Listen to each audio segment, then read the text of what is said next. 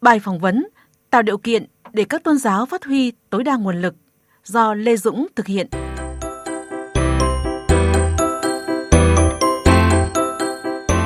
Thưa quý vị và các bạn, trong quá khứ và hiện tại, các tôn giáo ở Việt Nam đã tích cực tham gia các cuộc vận động thi đua yêu nước, các phong trào và các hoạt động tốt đời đẹp đạo, qua đó góp phần quan trọng vào công cuộc chung xây dựng và bảo vệ Tổ quốc. Để hiểu rõ thêm về vấn đề này, chúng tôi đã có cuộc trao đổi với Phó Giáo sư Tiến sĩ Nguyễn Hồng Dương, nguyên Viện trưởng Viện Nghiên cứu Tôn giáo, Viện Hàn Lâm Khoa học Xã hội Việt Nam. Phóng viên, xin ông cho biết đánh giá về những đóng góp của tôn giáo trong các cuộc vận động thi đua yêu nước của nhân dân Việt Nam. Phó giáo sư tiến sĩ Nguyễn Hồng Dương trả lời. Khi dân tộc ta bước vào hai cuộc kháng chiến chống thực dân Pháp và đế quốc Mỹ thì tôn giáo có vai trò rất lớn. Nghe theo lời kêu gọi hiệu triệu của Chủ tịch Hồ Chí Minh, dân tộc ta tiến hành cuộc kháng chiến toàn dân toàn diện trong 9 năm để đấu tranh chống thực dân Pháp. Trong thời gian này, chính quyền cách mạng đã nhận được sự nhiệt liệt hưởng ứng của đông đảo đồng bào các tôn giáo. Các tổ chức tôn giáo yêu nước ra đời như Phật giáo cứu quốc, Công giáo cứu quốc. Nhiều tín đồ của tôn giáo đã hăng hái tham gia cuộc kháng chiến chống thực dân Pháp. Có thể nói đến những tấm gương tiêu biểu như Linh Mục Phạm Bá Trực 1898-1954, Hòa Thượng Thích Thế Long 1909-1985, Hòa Thượng Kim Cương Tử 1914-2021, Mục sư Bùi Hoành Thử 1913-1996, Trưởng Pháp Cao Triều Phát 1889-1956. Trường hợp Linh Mục Phạm Bá Trực là một điển hình của đạo công giáo. Trong những năm kháng chiến chống thực dân Pháp, Linh Mục đã mang hết tâm huyết, tài lực để giúp dân, giúp nước. Mọi việc làm của Linh Mục luôn kết hợp giữa đạo đức, bác ái theo lời Chúa dạy với truyền thống yêu nước của dân tộc. Ông đã được Đảng và Nhà nước tin tưởng giao trọng trách Phó Chủ tịch Thường trực Quốc hội. Rất tiếc là khi cuộc kháng chiến chống thực dân Pháp sắp kết thúc thì ông bị bệnh nặng và qua đời. Trước khi mất, Linh Mục Phạm Bá Trực chỉ mong làm sao nước nhà sớm độc lập thống nhất.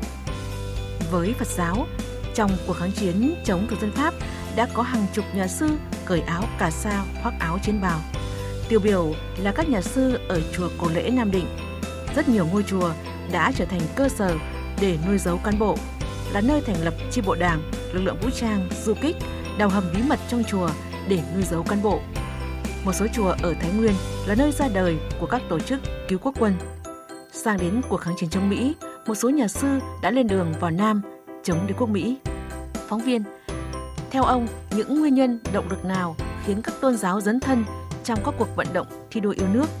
Phó giáo sư tiến sĩ Nguyễn Hồng Dương trả lời, các tôn giáo đều hiểu rằng chính dân tộc này, mảnh đất này là nơi nuôi sống các tín đồ và là nơi phát triển của mỗi tôn giáo.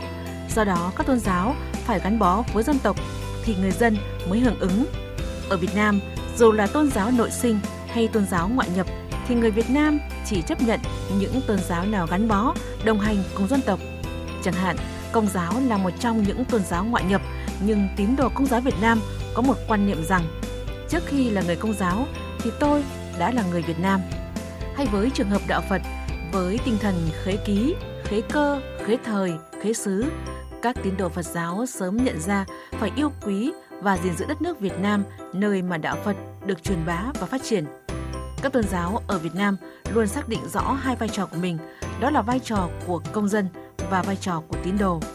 Tóm lại, chỉ có sống tốt đời đẹp đạo thì tôn giáo mới được quần chúng đón nhận, tham gia và gắn bó.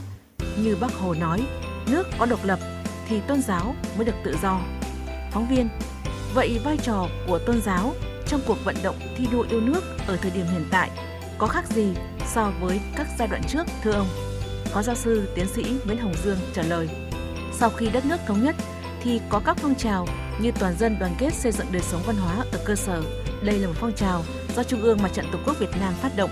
Trên cơ sở đó, các tôn giáo phát động các phong trào như sứ đạo bình yên, sứ đạo an ninh, sứ đạo không có ma túy. Trong mỗi giai đoạn khác nhau, tùy theo nhiệm vụ của đất nước và dân tộc, thì các tôn giáo đều có những ủng hộ và thay đổi về các hoạt động thể hiện lòng yêu nước của mình. Một thí dụ điển hình là trong đại dịch Covid vừa qua, nhiều tín đồ và các tổ chức tôn giáo đã đóng góp công sức tài chính để cùng đất nước để lùi dịch bệnh. Nhiều cơ sở tôn giáo đã được dùng làm nơi để đón nhận các bệnh nhân. Tôi cho đây là việc làm hết sức hữu ích. Phóng viên, vậy ông có suy nghĩ gì để phát huy hết vai trò của tôn giáo trong cuộc vận động thi đua yêu nước hiện nay? Phó giáo sư tiến sĩ Nguyễn Hồng Dương trả lời. Như chúng ta đã biết, nghị quyết Đại hội Đảng lần thứ 13 có nói đến vấn đề nguồn lực tôn giáo, thiết nghĩ để phát huy được những nguồn lực này cần phải có quan điểm và chính sách phù hợp.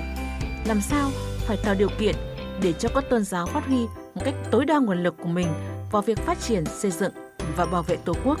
Hiện nay, một điều mà chúng ta đang thấy rất rõ là những đóng góp của tôn giáo về từ thiện, y tế.